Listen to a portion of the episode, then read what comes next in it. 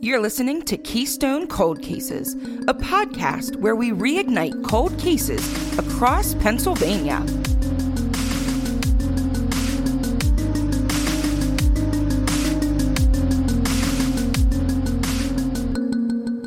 Hey, it's Sarah. Hey, it's Amanda, and it's just us two today talking about the case of Kimberly Yo. And Sarah, this actually, um, her body was found near where we grew up, so some of these places might sound familiar to you. So, in the end of May of 1996, two men headed out on the Susquehanna River for a little after work fishing. As they made their way through the river near the small town of Dauphin, which is also known as Middle Paxton Township, they saw something floating close to the riverbank something so horrific that the image would continue to haunt them for years to come. There in the water was a body of a woman floating face down. Dauphin County coroner Graham Hetrick arrived to the scene and immediately knew that this was not an accident. The young woman was completely naked except for white athletic socks. She had been severely beaten, strangled, her hands were bound behind her back, all before being thrown in the river. It was estimated that her body had been in the water for five to nine days, and it obviously was not the location the homicide took place. I would say, yeah, pretty pretty good observation there. It was not an accident. I feel like if if someone's bound up, that's typically intentional. Yeah. I mean, was S and M a thing back then? I mean, wouldn't you uncut the ties if something happened and you were disposing of a body? I don't know. Maybe not. Not my jam. Not sure. Not not my place. I'm not sure. So Graham was quoted saying, This was a very bad person, a very sick person that did this, which I can definitely agree. Yeah. So, who was this woman and who could have done something like this to her? The remains were identified as 20 year old Kimberly Yo, that also went by the nickname Kimmy. She was described as an outgoing, energetic 20 year old. She had enlisted in the United States Army after she graduated from Red Land High School in 1993. According to reports, she was only enlisted for a short period of time, and I couldn't find out why. Um, supposedly it was like a month, so I don't know if she was doing like the reserve where it's, you know, one weekend a month, two weeks a year. Um, but it said that she was dis or she was discharged and she was eventually buried at Fort Indiantown Gap and it wasn't dishonorable. So I don't quite know what is up yeah, and it I mean, I wouldn't think that it was because she was murdered in that first month. Um, now, maybe I'm just reading it wrong, but saying that she enlisted after she graduated, she graduated in 93. I don't see how it would take three years for her. Like, if she was enlisted for a month, was murdered, and then it takes three more years for her body to turn up, or two and a half years, with it being May of 96. I don't know. No. It seems like that wasn't. No, she was seen two weeks. She was seen two weeks before. Okay. So it wasn't like she was missing for a long period of time. And she was living with her parents in Etters and was working full time at Electronic Data Systems in East Pennsboro Township. Um, okay. But she was apparently, um, I don't know if she was working on being um, a canine police officer, but that was kind of her dream was to continue on to that. So I don't know if the army was a, maybe a stepping stone to that. Yeah. I wonder if it was like a medical something or other that happened within the first month that possible. would make it not dishonorable. I mean, my brother, we always joke that my brother broke his best friend because literally my be- his best friend was helping him unload sound equipment and the equipment fell on him. It was heavier than they thought and it literally snapped his leg in half. Um, and then he was medically discharged from the military. So it was considered honorable because it wasn't his fault that my brother snapped his leg in half. But um, I wonder if maybe it just happened to be something like freak like that that happened within the first month. Yeah, I couldn't find any information, but it wasn't That's like weird. she was dishonorably discharged. So right. And she had no criminal record, but she was known to stay out late and take several like day long trips to spend time with her friends and family. So she would like disappear for a week at a time. But it sounds like she was going, like she had a place in mind. It wasn't like she just disappeared somewhere. Or she was with people. Yeah. And at this time, it had actually been about two weeks since her family had seen her. And they, when they received the death notification. So it we're talking about probably a week window of when yeah. she was last seen, and then with like the time of death being five to nine days. Right. Um, so police started to look for information to piece together the events leading up to her death and found out that she was known to frequent a truck stop called Gables Truck Stop, which is located on the Manada Hill exit where 81 and Route 39 or Linglestown Road for you, yeah. Central PA people, meet. I find that weird though, because like she lives in Etters, so like why be that far? I mean, if she was frequenting the truck stop because of going like up or home from the gap if she was going up maybe she was in the military for more than a month if she was going up to drill at the gap um, uh-huh. at fort indiantown gap for those of you that don't remember that short name from that episode i mean you go right by that you can see that truck stop from the highway so that's exactly where investigators started. Um, they actually found her dark blue 87 Mazda 626 with two distinctive rebel flags on the back window. According to an employee, she was last seen there about two weeks prior to her body being found, and the only reason that she was remembered was because she paid by a credit card and the lady thought that the name sounded familiar. Interesting. So there was an article that said that she stopped there for breakfast before school. However, that's like really far out of the way unless she was going to a school that wasn't reported.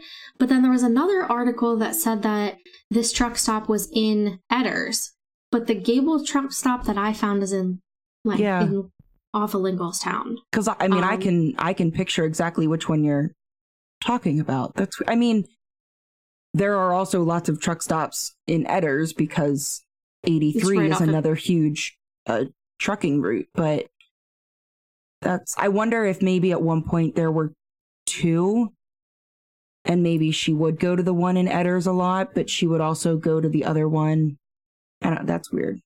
Yeah, so I'm going to go with the premise that it is the one on Linglestown Road because the majority of the articles point to it being off of 81 and Edders is off of 83, so I'm to stick with that one. So a little idea about Gable's truck stop. Like I said before, it's located on a off of a well-traveled road, Interstate 81 and Route 39. In an article published by the Post Gazette, the truck stop is described as, quote, surprisingly small and homely. It's surrounded by larger, better lit truck stops. The gable patch of asphalt ends at the edge of the woods, convenient for hookers hiding from police. The lot was often jammed by late afternoon, especially what they called Party Row, which was the dark far end of the lot that was notoriously known for lot lizards. You could sit and watch girls run the rows, run under the trucks in all directions. So, if you don't know what a lot lizard is, Urban Dictionary. Enough said. Yes. You so according to the interview in that article with a former prostitute that went by the name Fire, if she was arrested that night, she would shell out the $418 for the fine and then get right back to work because it was nothing for them to make upwards of $1,000 in a night. Wow. And she had worked under four pimps in her career from that truck stop and then was relocated to Toledo, Ohio. And that's a lot of money in the 90s. Yeah. Yeah. So, and I, nothing says that like Kimberly was involved with that, like directly, right. but it is like if she's hanging out there, obviously she saw something right. along that. Um, which might lead to this next theory because how she said she dreamed of being like a canine handler. So, um, there's a theory surrounding the, um, like dealing with the truck stop and all of that. So in March of 2004, the FBI Pennsylvania State Police and the Department of Treasury commenced a grand jury investigation named codenamed Precious Cargo in a national prostitution of minors and young adult women. This Precious Cargo investigation identified numerous pimps primarily in Toledo, Ohio, where Miss Fire went. Right. They were running nationwide. This Precious Cargo investigation identified numerous pimps primarily from Toledo, Ohio, which is where Fire was now located, who were running a nationwide prostitution ring out of none other than Gable's truck stop in Harrisburg, PA. Now, it isn't the only place that we're interested in, but it definitely sticks out. Apparently, Sean Dillard was a state trooper at the time and was stationed at Troop H, which is located in Harrisburg. And he was tasked with performing an anti prostitution parole at the truck stop, as well as a few other locations. Sean would stop at Gable's truck stop to patrol, but his idea of patrolling was far different than the law. He was actually taking prostitutes into custody and offering reduced or no charges for sexual favors. Oh, which cool. he did multiple times off record, which obviously you wouldn't record that. Great. But that's not all. He would also warn prostitutes that law enforcement was doing a sweep, aka arrest, so they could let their pimps know so that they could avoid being arrested. Why are you in law enforcement? right? Not all cops are bad, but this one really sucked.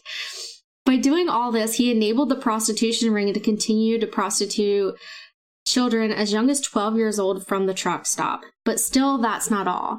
Another state trooper named Kevin Coleman was accused of tipping off prostitutes and pimps as well.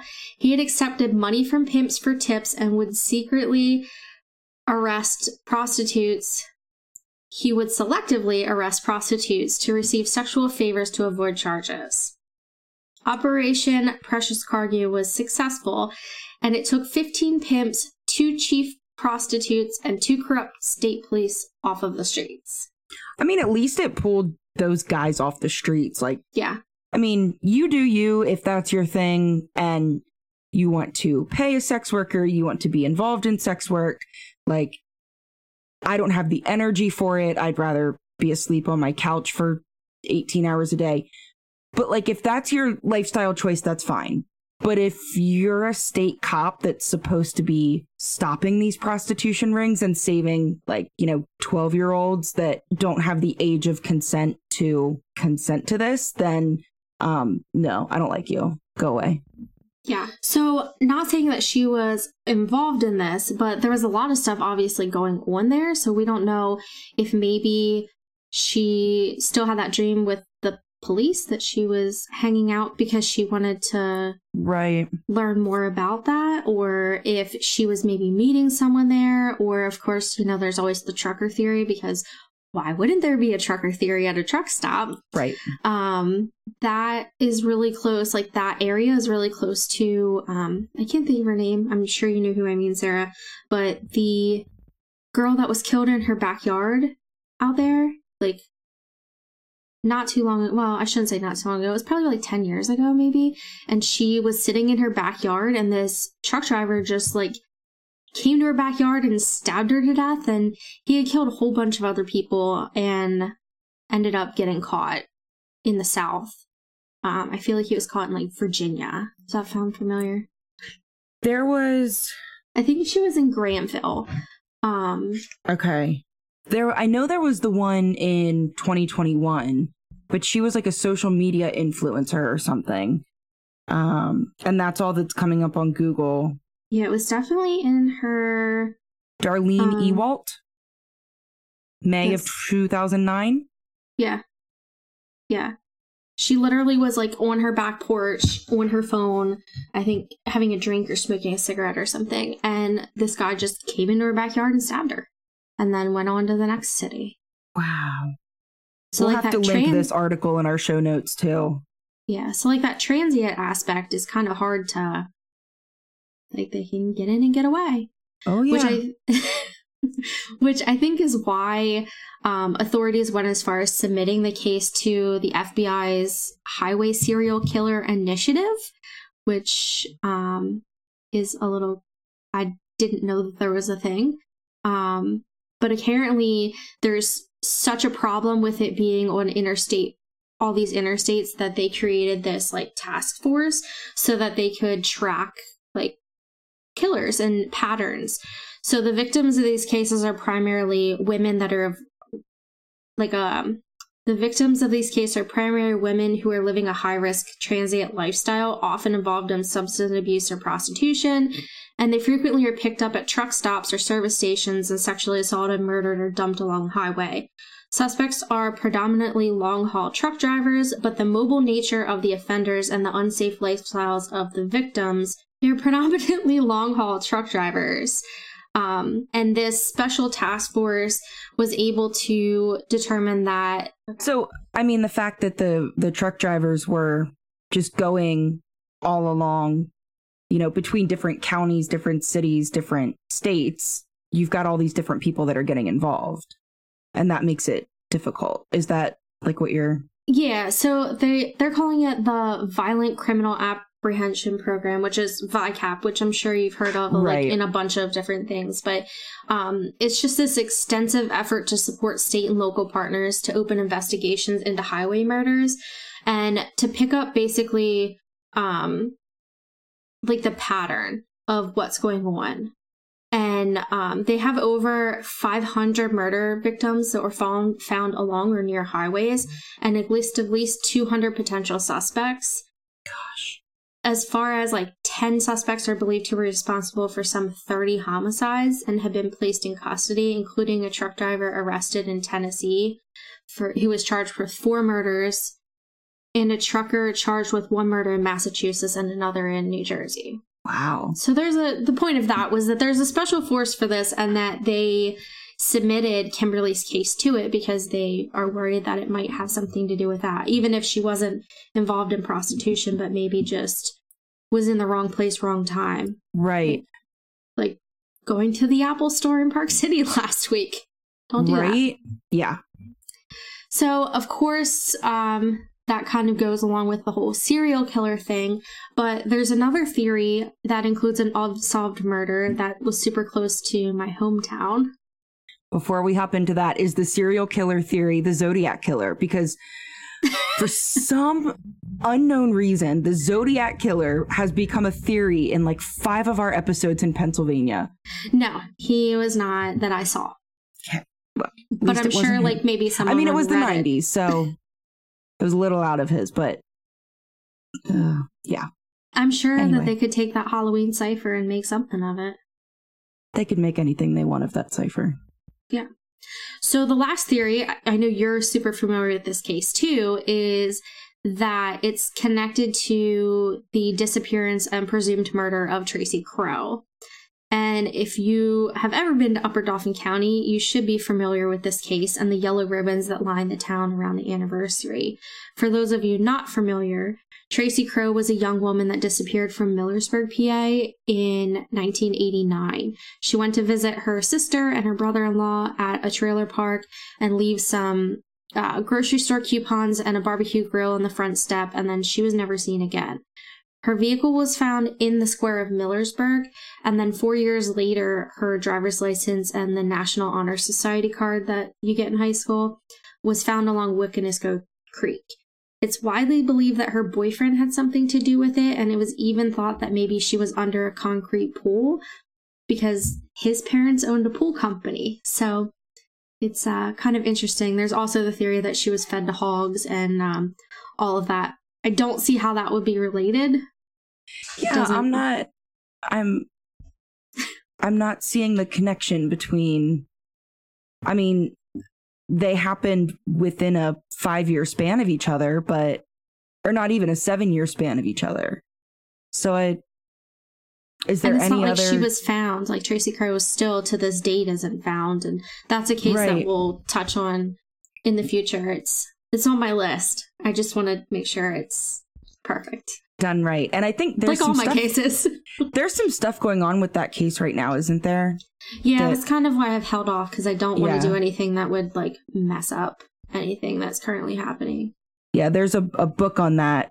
Um, that whenever I had my surgery and I was on pain meds and sleeping at random times, one day I think I w- woke up at like 1 a.m. and just sat down and read that book in one sitting on the Tracy Kroh case. Um, the theories yeah. are definitely crazy on it. Yeah. I just don't see how it fits with Kimberly. No. And like no one said that she lived a crazy lifestyle, not that that Tracy Kerr did, but um that Kimberly lived a crazy lifestyle. There's nothing that like suggests other than she frequented that truck stop and like you said if she was going to the gap or she was visiting family up that way, maybe that's why they knew her. Right. How far if you go like back around the mountain, like through Upper Dauphin, Um, you know what I mean? Where does that I know it brings you out at a point on 81. How close is that to 39 that it would bring you out on 81 from that mean go, Halifax? Like go up gold mine, you mean? yeah. Like up through Tower City? It'd Yeah. be uh, probably way 40 beyond, right? Yeah. Yeah. And that would be super out of the way. I mean, 81 dumps right onto 322. So it would make more sense Right.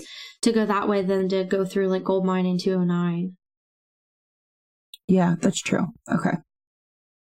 So police did submit her DNA in 2014 for testing, which gives me hope that someday this case will be solved or at least have some sense of what's happened to her.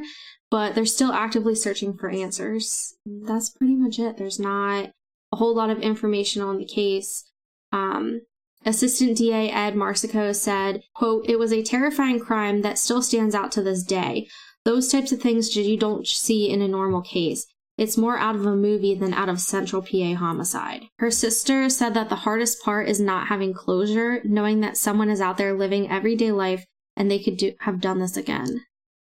I feel like so many of the cases that we have stumbled upon, right? Like not even the big name ones in PA are these you never expect them in this small town central PA like some of the Duncannon things we've seen, Dauphin, Halifax, like you don't expect you might expect something like this in Harrisburg, Philly, Pittsburgh, Erie, but like you don't expect these things in Dauphin County and Perry County. And I feel like initially it seemed really rare. And now we're finding more and more and more that are like, okay, maybe the countryside is kind of creepy. maybe I don't want to go anywhere alone anymore. Right? And we used to hang out outside all the time. oh my gosh, yeah. Um, I In know, Perry like- County and Dauphin County. yeah. And I know, like, when we first started this and we were thinking about just doing uh, Pennsylvania cases, I was like, are we going to have enough? Like, is there really going to be enough cases in Pennsylvania? Do we live in that crazy of a state? And quickly finding out, like, our list is a good 800 people long and oh, yeah. still going with cases that aren't listed. So, um, if you know of one that you want us to cover, you can shoot us an email on our website so that we can cover it. If you or anyone you know has any information on this case of Kimberly Yo, um, you can call the PA Crime Stoppers at 1 800 4PA TIPS. And remember that you can always remain anonymous and there is a cash reward available. That's all we have for this episode of Keystone Cold Cases podcast. Please remember to never reach out to family or friends of the victims, only to law enforcement if you have any information. This episode was researched and hosted by me, Amanda. Find all our sources, social media connections, and contact information at kccpod.com. Theme music and production assistance by Darren Makins. Please join us next week for another case to sleuth out.